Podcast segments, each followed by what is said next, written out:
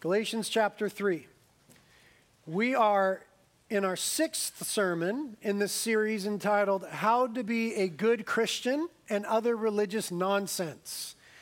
And we're going to be addressing the very important question this afternoon of what good is the law? What good is the law? It's very important. We'll be discussing that as we cover verses 15 through 25, excuse me, of chapter 3. So, first we'll pray, we'll talk a little bit, and then we'll get in the text. Let's pray. Lord, we just thank you for the opportunity to come into your presence this afternoon. We know it's only by the grace of you and what you've done for us, it's only by the cross. Thank you that we could experience your presence because you've dealt with the sin issue. You've removed from us the stain of, the stain of sin, the burden of sin, the separation that it causes between us. Thank you for that, Lord. We ask now that as people, the glory of what you've done for us through cross on the Christ would not Christ on the cross would not be lost on us. We ask, Lord, that our hearts would be on fire with the truth of your love and your gospel and the forgiveness that we have in Jesus. I ask that you would please enable me by your Holy Spirit to preach now in a way that would further your purposes and bring tremendous glory to your name because of who you are and what you've done, your great promises that you've accomplished and are accomplishing on our behalf. And that we, Lord, would live lives that glorify you. And we ask you together in Jesus' name. Amen. well, if you've been with us for the duration of the sermon series, you no doubt have begun to ask the question what about the rules? I mean, come on, I understand that we're saved by grace through faith alone and what Christ has done for us, but does that really mean that we don't have to have any real concern about the rules or pursuit of righteousness? I mean, come on. I, I hear what we're saying, but what about the rules? Surely they play some role. And if you're asking that question, that's really the natural question to ask at this juncture for the person who's been carefully following the arguments of Paul in the book of Galatians. What we've learned so far would bring us to the point of asking that question. In fact, Paul predicts that that question is coming, and he both asks and answers preemptively in our text the question why was the law given? Getting at this if God will accept us because of what he himself has done for us in giving Christ to die in our place on the cross, precisely because we failed to keep the rules, then why give us the rules anyway? If he's willing to do that. And that's, that's a valid and thoughtful question. Now, in thinking about that, then, the church has come up with some solutions that are erroneous. There's a couple of them. One is called antinomianism. Okay, some people subscribe to something called antinomianism. Big word, don't worry about it, you got it. Antinomianism, which is basically the view that Christians are released by grace from having to observe the moral law. Okay? We're, we're released by grace from having to observe the moral law. Now, as we talk about this, we need to realize something about the law. When the book of Galatians is referring to the laws, it does over and over, it's generally speaking of the content of the first five books of the Bible, the books of Moses, right? Um, when we speak about the law or the rules or whatever phraseology we're putting on it in this series, we're, we're talking about the whole of Scripture because there's a lot of New Testament imperatives, commands. There's, there's tons of them that are in there that we realize. But generally, the book of Galatians here is referring to the first five books, and it's called the Law of Moses. And the Law of Moses was, was made up of two parts the ceremonial law and the moral law. Here's what you must get about the ceremonial law. The ceremonial law was things like the sacrifices that were to be made, the different types of sacrifices, the different washings that had to be performed, the dietary laws, certain things that couldn't be touched, so on and so forth, okay? All of those ceremonial laws pointed toward Jesus as the ultimate fulfillment of them. So all of them and humanity's obligation to them are fulfilled in the person of Jesus Christ. We don't have to worry at all about the ceremonial law or trying to adhere to those dietary or, or cleansing or sacrifice things because we know that Jesus fulfilled them. For example, the Bible tells us that Christ died once and for all, the godly for the ungodly, that we might be brought to God. So, so Jesus fulfilled all of the sacrifices. So we don't have to worry about that. But then you have the moral law, right? And the moral law is, is the biggies on moral issues like thou shalt not kill and steal and commit adultery and, and all those sorts of things.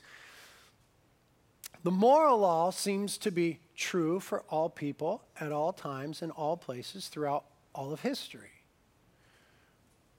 But the view of antinomianism is that the cross of Christ and, and all the things that Christ fulfills not only frees us from the ceremonial law, but from the moral law. Okay? I, here's what they would say I am made right with God by faith. That's true. I am saved by grace through faith, not what I do. Therefore, I never have to be concerned about obeying the moral law or trying to do righteousness. After all, they would say, the pursuit of righteousness is something that Pharisees do because they imagine that they need to be justified by the works of the law. But we have been freed from that, they would say. We've been freed from the law, freed from the requirements of the law. We don't have to worry about obedience to the moral law. The law and the commandments of God have no binding influence on my conscience, they would say. No, that's, that's, that's an error in the church, antinomianism. In juxtaposition to that, there's a second and e- opposite and yet equal error, which is legalism. Right? Legalism is, is, is the exact opposite error of antinomianism. If antinomianism says we don't have to worry about the rules at all, legalism says you have to worry about the rules very much.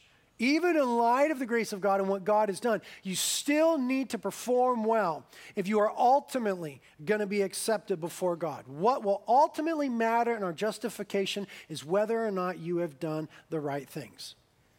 That was the position of the opponents of Paul. That idea is why Paul is writing to the churches in Galatia in the first place, to address that error. And so Paul's been saying over and over again in our study no one will ever be justified by the works of the law, right? By keeping the rules, by performing a certain way. No one will ever be made right with God through their performance. We are only made right with God through faith in Jesus Christ and what he's done for us. Paul's been saying that repeatedly.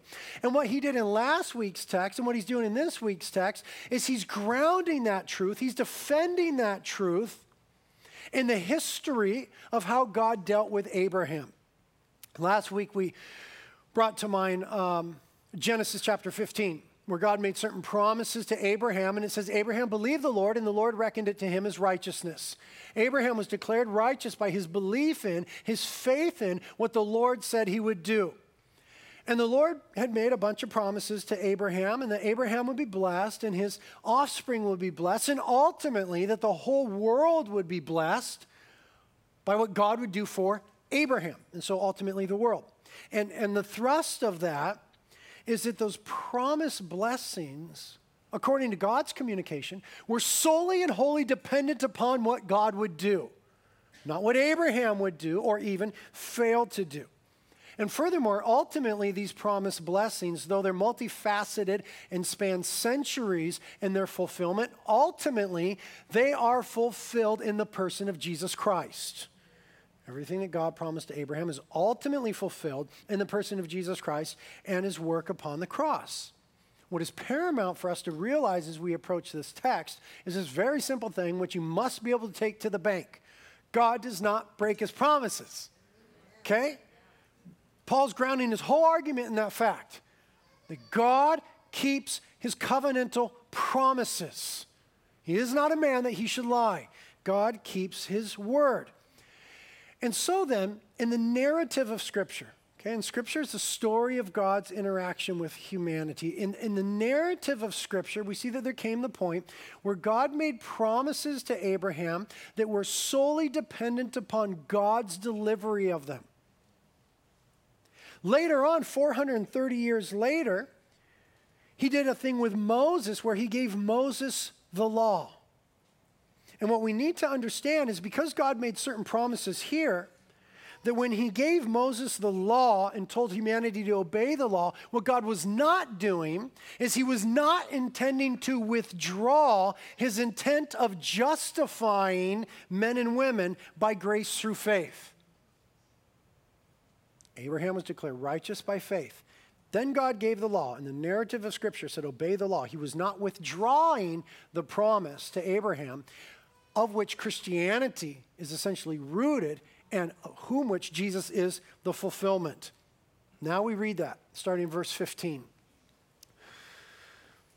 Paul says to the churches in Galatia, Dear brothers and sisters, notice he's being much kinder this week. Remember last week he was calling them fools and idiots, and you are so dumb. Now he's being much kinder. Dear brothers and sisters, here's an example from everyday life. Just as no one can set aside or amend an irrevocable agreement so it is in this case. God gave the promises to Abraham and his child. And notice that the scripture doesn't say to his children as if it meant many descendants. Rather, it says to his child, and that, of course, means Christ. This is what I'm trying to say. The agreement God made with Abraham could not be canceled 430 years later when God gave the law to Moses. God would be breaking his promise. For if the inheritance could be received by keeping the law, then it would not be the result of accepting God's promise. But God graciously gave it to Abraham as a promise. So God promised Abraham certain things. It's fulfilled ultimately in the person of Jesus Christ. It's a covenant, it is a foundation for our justification by faith alone. And what verse 15 is simply saying is this look, even as sinful people, who break all sorts of promises all the time. We understand that if we make an irrevocable agreement, covenant is the idea, we, we don't break that, right? At least we shouldn't. It's, an irrevocable agreement. We shouldn't amend or break or, or neglect covenant. So if you, as sinful people, know that a covenant needs to be honored, how much more can we expect God to honor his promises to Abraham? And then he's essentially saying in verse 16 that when God gave the law to Moses 430 years later, he was not intending to break or change the promise he made to Abraham. Promise he made to Abraham, and then came the law. What becomes very clear to anybody paying attention is this that in history, and simultaneously, usually, God is dealing with humanity according to two different principles promise and law. Or we might say, for our New Testament purposes, grace and law. God seems to be dealing with humanity according to two different principles. Okay? The promise to Abraham was essentially God saying, I will, and I will, and I will. Okay, the, the, the, the essence of promise is God saying, I will do this. The essence of law, as the covenant of Moses was given to Moses, is God saying, You had better, you must, you had better not. Okay, so the, so the idea of promise is God saying, I will do this, and I will do this, and I will do this. The idea of law is God saying, You better not do this, you better do that, and don't forget to do this. Okay, the promise revealed what God would do. The law revealed what man must do. The promise only had to be believed, but the law had to be obeyed. The promise was according to grace. The law is the action of works. So, the careful student would say in the narrative of Scripture, why not just stop at I will? Why not just stop with Abraham? If we're going to be justified according to our belief in you anyway, well, why not stop there? Why bring in the component of the law? Because aren't the two, by their very nature, in conflict to one another? And there we pick it up in the first part of verse 19. Paul asks the question Why then was the law given? And then he answers the question It was given alongside the promise to show people their sins. Okay, stop right there. It was given alongside the promise to show people their sins. The law was given for this reason that we might know we are sinners and that we might know we need a Savior. The law was given that we would absolutely know we're sinners who are absolutely in need of a Savior. The function of the law is not to bestow salvation. The function of the law is to convince people of their desperate need to be saved. Paul elaborates on this function of the law further in Romans. In Romans chapter 3, he says, Through the law comes the knowledge of sin. In Romans 4, he says, Where there is no law, there's no transgression. We know what's right and wrong because the law has been given. In Romans 7, he said, If it had not been for the law, I would not have known sin. So, the main work of the law, as intended by God, is to expose sin as being, this is the important, important part, to expose sin as being a violation of God's will and God's way. The job of the law is to expose sin, but not just expose sin, to expose sin as being a violation of God's will, God's way, God's character, and God's purposes, so that all of humanity becomes accountable to God. So that we understand that all sin is sin against God. So the purpose is to define sin and therefore show us where transgression is. God sets the boundaries. To transgress is to cross the line. God sets the boundaries that humanity might know when we're transgressing so that all of humanity would be accountable for evil. Without the law, there's no accountability for evil. God sets the boundaries shows us what transgression is, so that now everybody is accountable for evil, and that's a good thing. Another way to think about this is how John Calvin thought about it. One of the things he said about the law is that the law is a mirror, okay? The law is a mirror in a couple different ways. First way, a law is a mirror in the way that it reflects God. The law reflects the perfect righteousness of God and so reveals something foundational about God. Okay? The law is like a mirror that reflects the perfect righteousness of God and so reveals something about who God is. Gives us a great understanding of the holiness of God, the righteousness of God, the justice of God, the standards of God, the ways and the will of God. The law is a mirror that reflects something about the character and the righteousness of God. Secondly, then, if we turn the mirror back on humanity, okay, the law is a mirror that exposes what people are like, and it illumines our utter wickedness.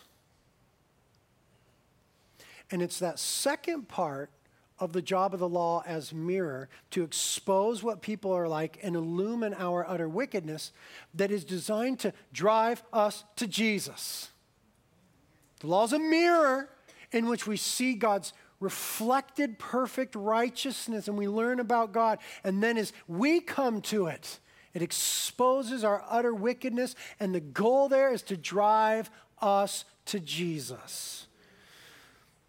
Augustine, in writing about this, said, The law orders that we, after attempting to do what is ordered, and so feeling our weakness under the law, may learn to implore the help of grace. The law teaches us that we need a Savior.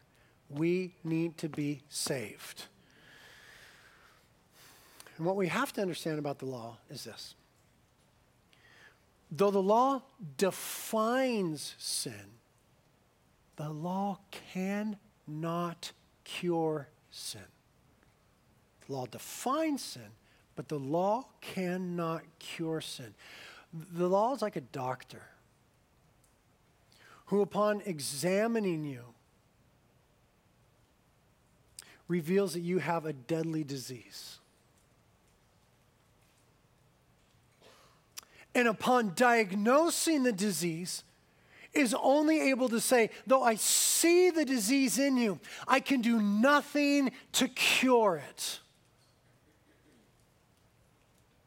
And though that diagnosis for the diseased person is incredibly valuable, important, as is the doctor, the knowledge that there is some sort of deadly thing in them only increases, creates, and increases exponentially the desire for the cure. There was no desire for a cure until they knew they had the deadly disease. What the law does is diagnose us as having the deadly issue of sin. By having once diagnosed us, it leaves us and says, I can do nothing to cure you. Thereby creating in humanity an intense longing for the Savior. So that the second part of verse 19 says, But the law was designed to last only until the coming of the child who was promised, who is Jesus. The law looked forward to the coming of Christ. It, pointed us in a, in a violent way toward Jesus. All of humanity pointed toward the need for the Savior. Now that we know we've transgressed, we are desperately hoping for the one whom the prophet Isaiah said would be pierced for our transgressions. So that the New Testament says that Jesus is the propitiation for our sins. I love words like that. What does that mean? Propitiation. Here's what propitiation means. Here's what it means that Jesus is our propitiation. It means that Jesus was a sacrifice that bore the wrath of God to its end. So that the wrath of God toward us became kindness toward us. A propitiation is a sacrifice that satisfies. Jesus was a sacrifice that satisfied the wrath of God. He took the wrath of God to its end, so that what was previously God's wrath toward us has been turned into God's kindness toward us because the wrath was dealt with through Christ.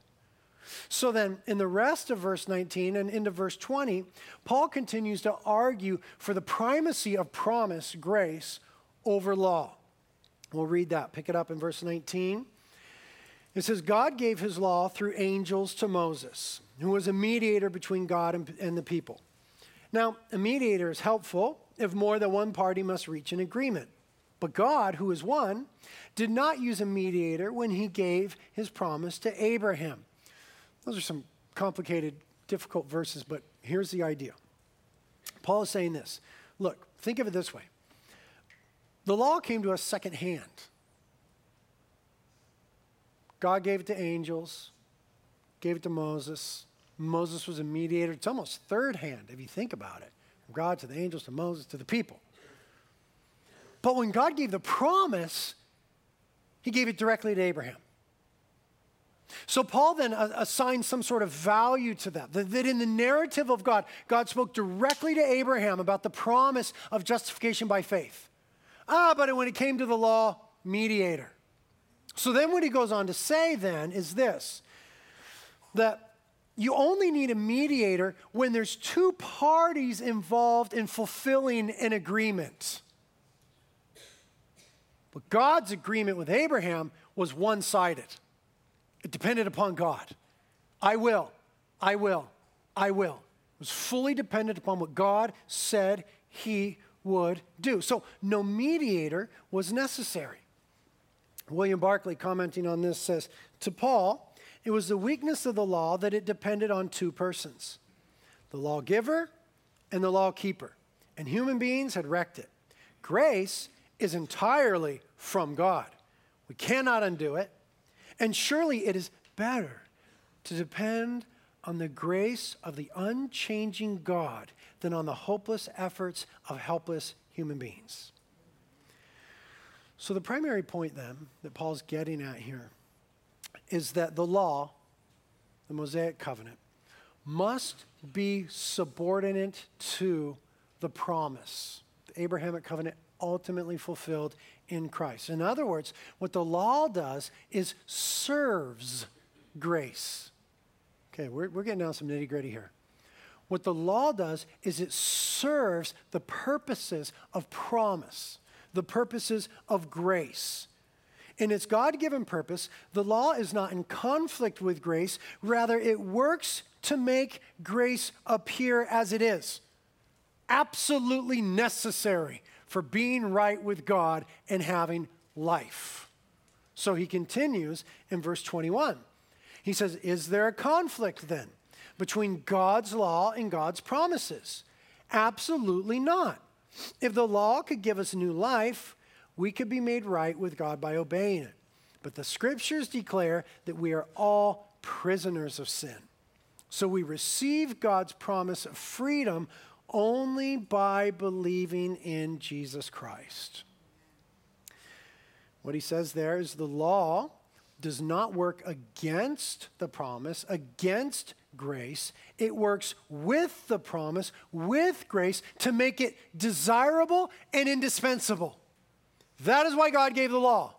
It is the diagnosis of death that makes the cure desirable and indispensable. I want it and I must have it or I will perish.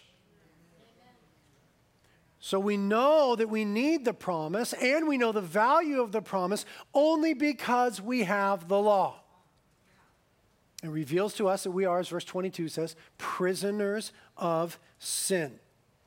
The law makes grace desirable and indispensable because it is a mirror that reflects both the perfect righteousness of God and the utter wickedness of man. Then he picks it up in verse 23. He says, Before the way of faith in Christ was available to us, we were placed under guard by the law. We were kept in protective custody, so to speak, until the way of faith was revealed. Let me put it another way the law was our guardian until Christ came, it protected or guarded us until we could be made right with God through faith. And now that the way of faith has come, we no longer need the law as our guardian. Okay, so he brings up this idea, a very famous idea from Paul here, of the guardian who has us in protective custody. Different translations um, render this word for guardian differently. Uh, New American Standard says tutor. I think the New King James says schoolmaster. Okay, so there's a sense of a guardian, this entity, it's the law. It's, it's, it's like a tutor, a guardian, or a schoolmaster. It's got us under protective custody. Now, there's a couple different ways that interpreters approach this, but they end up in the same place. Okay? There's a couple different ways to think about what this passage is saying. The first way, and this would be what John Stott says, he would say this that what Paul is saying here is, is we're, we're imprisoned by the law. We are shackled and bound and locked up by the law. We're confined and we cannot escape until Christ comes. And that's absolutely true. That's, that's the right place to land. He just goes a little bit, uh, he just goes about a little bit differently, perhaps, in the next example, just because the Greek is a little bit ambiguous as to what that word means. William Barclay comes in, has a different approach, lands in the same place. He and others would say something like this that this, this analogy here that Paul is invoking is based on the Greek household. In Greek households during the time, there was one servant who was usually the, the oldest servant, the most trusted servant, the most respected servant in the house. He'd been with the family the longest time. His responsibility was the moral and character development and maturation of the children in the house. Okay, he was in charge he oversaw their development morally, character wise. He oversaw their maturing process. One of the things that the servant did them was deliver them to school every day. He took the kids to school. We, we can relate to that. He wasn't the teacher, per se. So, schoolmaster could be a little misleading. He himself was not the teacher per se, but he made sure that in order to develop correctly and go in the right way, he delivered the kids every single day to where they needed to be. That, Paul is saying, is the job of the law to lead us to, to get us to, to keep us in confinement until Christ comes. The law is to lead us to Christ every single day for salvation and for life. It doesn't accomplish anything in and of itself in the way of saving us or changing us, other than bringing us to that desperate place of needing the Savior. No. Here's the salient point. This is what we have to get. You, you, you have to get this because a lot of people don't. You have to get this concerning the law. The law. I'm going to speak broadly now. The, the law, as Galatians is referring to it, the Old Testament law, but also all those New Testament imperatives, right? What we're supposed to do. The law, the rules is given by God. Never show us to be good. They only and always prove us to be bad. You, you don't understand. The law never, by God's design, never shows anybody to be good. It only and always shows everybody to be bad. This is why this is important. Because a lot of you, in your ability to do well in keeping the rules, think yourself to be good.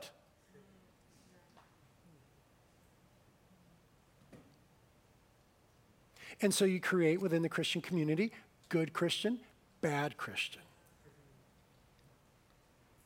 The law would say that is an impossible designation. Because the very thing that you are basing that on, your ability to do well keeping the rules, the rules only and always show everybody to be bad. God's perspective is different. God says in Psalm 14, and he repeats it through Paul in Romans, there is none who are good or do good.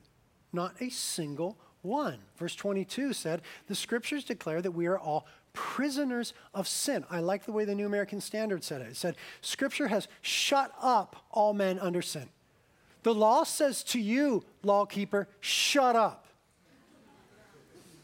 You esteem yourself good because you do well at keeping the rules, and so you esteem others not as good. Shut up. Everyone is shut up under the law. The law never shows us to be good, it only and always shows us to be bad. So that you must hear this. Andrew Jukes says Satan would have us prove ourselves holy by the law. But God gave the law to prove us sinners. Think upon that. Satan would have us prove ourselves holy by performing well according to the rules. God gave the rules that you would know you are unholy and wicked. By whose economy are you functioning? Martin Luther on this said the principal point of the law is to make men not better, but worse. That is to say, it shows them their sin, that by the knowledge thereof they may be humbled, terrified, bruised, and broken. And by this means may be driven to seek grace, and so to come to the blessed seed, who is Christ. What the law does by the design of God is it brings us to the end of ourselves in any way that we might esteem ourselves good, so that we finally place our meaning, purpose, value, and sense of well being for salvation and living and eternity in the gospel, in the I will, I will, I will of God.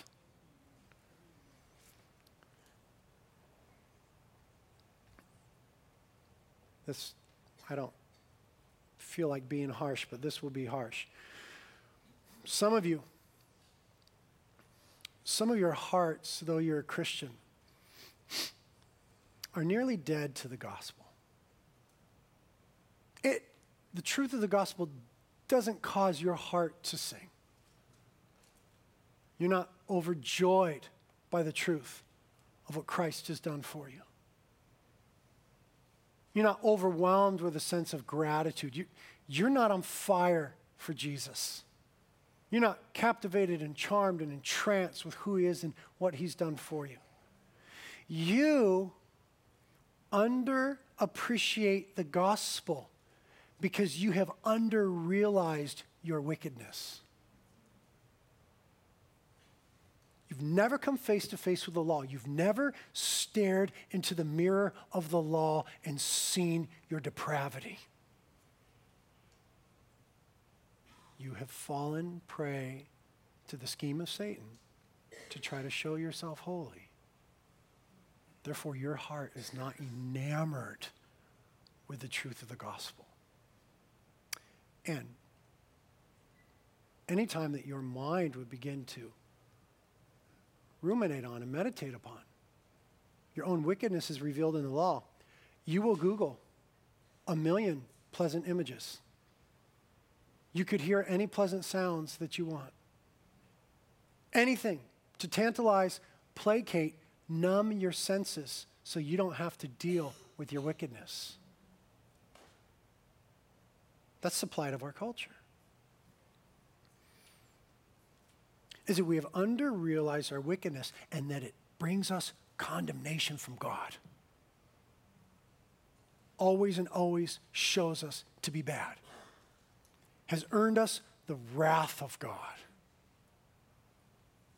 the full blown wrath of God, damnation for eternity. You underappreciate the gospel because you've underrealized your wickedness and that for which you've been forgiven. What the law does is shows us a standard that must be fulfilled, and so it destroys pride.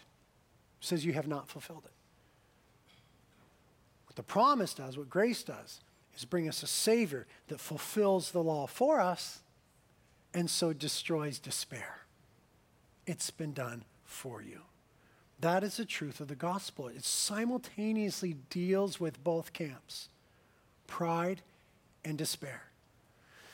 And if your tendency is toward pride and your ability to do well with the laws in comparison to others, you need to hear again Satan would have you prove yourself holy through your obedience to the law.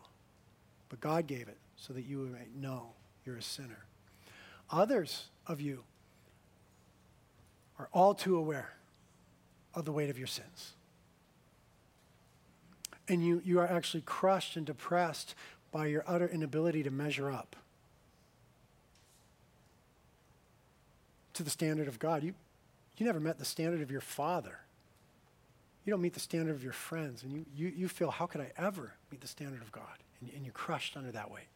You need to hear what Martin Luther would say about that. He said, even though I feel, even though I feel myself completely crushed and swallowed by sin, and see God as a hostile and wrathful judge, yet in fact, this is not true. It is only my feeling that thinks so. The Word of God, which I ought to follow in these anxieties rather than my own conscience teaches much differently, namely, that God is near to the brokenhearted and saves the crushed in spirit, and that he does not despise a broken and contrite heart. So the man or woman who repents of their sins and turns to Christ in faith can know that the burden is completely removed, that the stain is washed away, that the separation is done away with. So, the law and grace, these two principles through which God works them in, our mind, they, they meet at the cross. Right? The law and grace, the law and promise, they meet at the cross in, in the same way that justice and mercy kiss at the cross. In the same way that wrath and love are pictured at the cross. These two principles meet at the cross. It all comes down to the cross. Now, how do you know if you understand the cross, the promise, grace, the gospel? Here's how you know you understand the cross, the promise, grace, the gospel, okay? Your sins, which are many, your sins both horrify you and cause you to confidently run to God. That's how you know you understand the cross. Your sins both horrify you and cause you to confidently run into the arms of God. You live in the freedom and the joy of forgiveness. You know the depth of that which you've been forgiven. But you know you've been forgiven. And so you live in freedom and in joy. Your conscience, conscious, excuse me, of your sin, but you're not crippled by your sin. Because the promise has liberated you from the curse of the law. You get the gospel. How do you know you don't quite understand the gospel? Well, you, your sins, which are many, don't trouble you all that much ah, it's not good, uh, but it's not the end of the world. But they do trouble you enough that you feel ashamed and avoid God. You do not understand the gospel, the cross, the promise, grace, which simultaneously tells us because of the law, we are exceedingly wicked, but because of the promise, we're fully forgiven.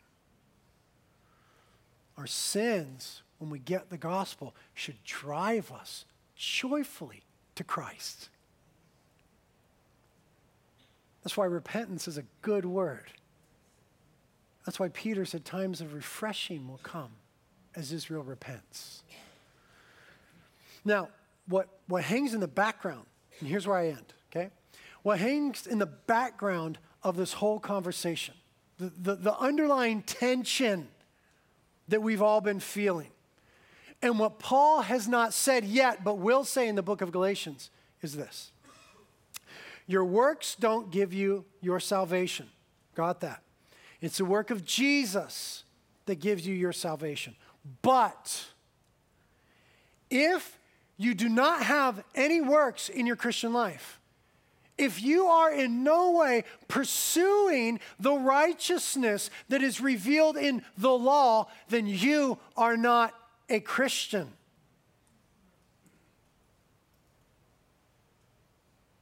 That is a backdrop on the underlying tension of this whole conversation. That's the tension of James, where he said, Okay, you tell me you believe. The demons believe and shudder. Show me you believe by what you do. Show me your faith by your works. That, that, that is the tension therein. There are two reasons that Paul will eventually say in Galatians that if you're, if you're not pursuing the righteousness that is revealed in the law, you are not a Christian. There are two reasons why he'd say that. Number one is this if you have been saved by grace through faith, you have been changed. Period. If you have been saved, you have been changed. You are a new creation. It's a process. I, I am not where I want to be in transformation. I'm not as changed as I want to be, but I am changed. It is discernible, evidential, even measurable that there is change in my life. If you have been saved by grace through faith, you have been changed. So that where once you, you longed for unrighteousness, you actually long for righteousness now. You actually want to do the right thing by God. And so the law for you now, Old Testament and New Testament, all the imperatives for you have ceased to be a burden that weighs you down and condemns you, and have become for you a joyful school of righteousness. When you read the imperatives of Scripture, you say, Thank you. This is good because I want to do right by God. I have a new nature in me which is predisposed,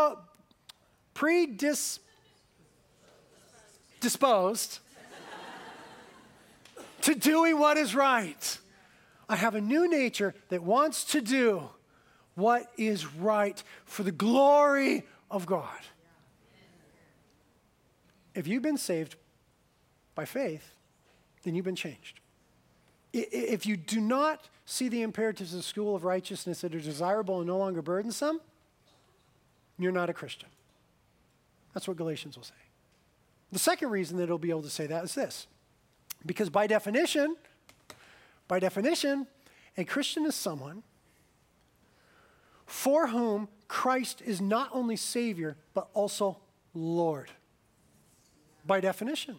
Romans 10 9, if you confess with your mouth Jesus as Lord and believe in your heart that God raised him from the dead, you shall be saved. By definition, a Christian has made Christ both Savior and Lord. If he is your Lord, then you are his servant. And the New Testament will tell us his joyful servant and friend. And that there is now an intense desire in your life to do right, honor Christ, to glorify Christ, to live a life that is consonant with his will and his ways. Jesus put it this way, he made it really simple for us. He said in John 14, If you love me, obey my commandments. If you love me, you'll obey my commandments, Jesus said. Why? Because if we have been saved, then we have experienced the love of God.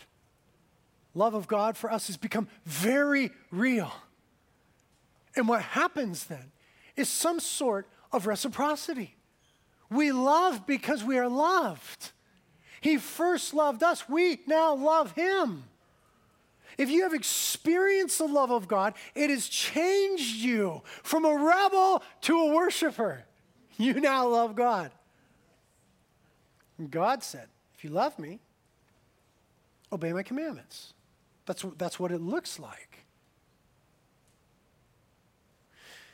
So then we understand that the demands of righteousness, the imperatives of Scripture, are not a prior condition, but rather the appropriate response to the grace that we've experienced in Jesus. And so to fail to respond appropriately, to not pursue the righteousness that we see in the law, is to misunderstand grace. Understand that we have been freed from slavery to sin. We have not been freed to sin. In fact, Romans 6 would say that though we were once slaves to sin, we're now slaves to righteousness. We're enslaved to it because we love it. We want to do it. Not as much as we should, but we do. We have been changed. Ephesians, in fact, would say explicitly you haven't been saved by good works, but you've been saved for good works. So, to not respond appropriately is to misunderstand grace, and that is the situation for some of us. We're grace abusers. Grace abusers. But grace, when fully realized, actually creates loving obedience. And then for us, God's law shows us what an obedient life looks like, because how else would we know? A life that is consonant with the ways and the will of God for the glory of God. But only the gospel can produce obedience from a heart full of love and gratitude. The law could not do it. It was a diagnosis without the cure. Grace is a cure and the healing and the new life. John the Apostle would say, This is the love of God. This is what it looks like to love God, that we keep his commandments. And then he says the most amazing thing the most beautiful truth of the promise and the grace and the cross and the gospel. He says, and his commandments are not burdensome. The reason is the penalty of the law has been removed. We have been given a brand new nature that wants to do what is right.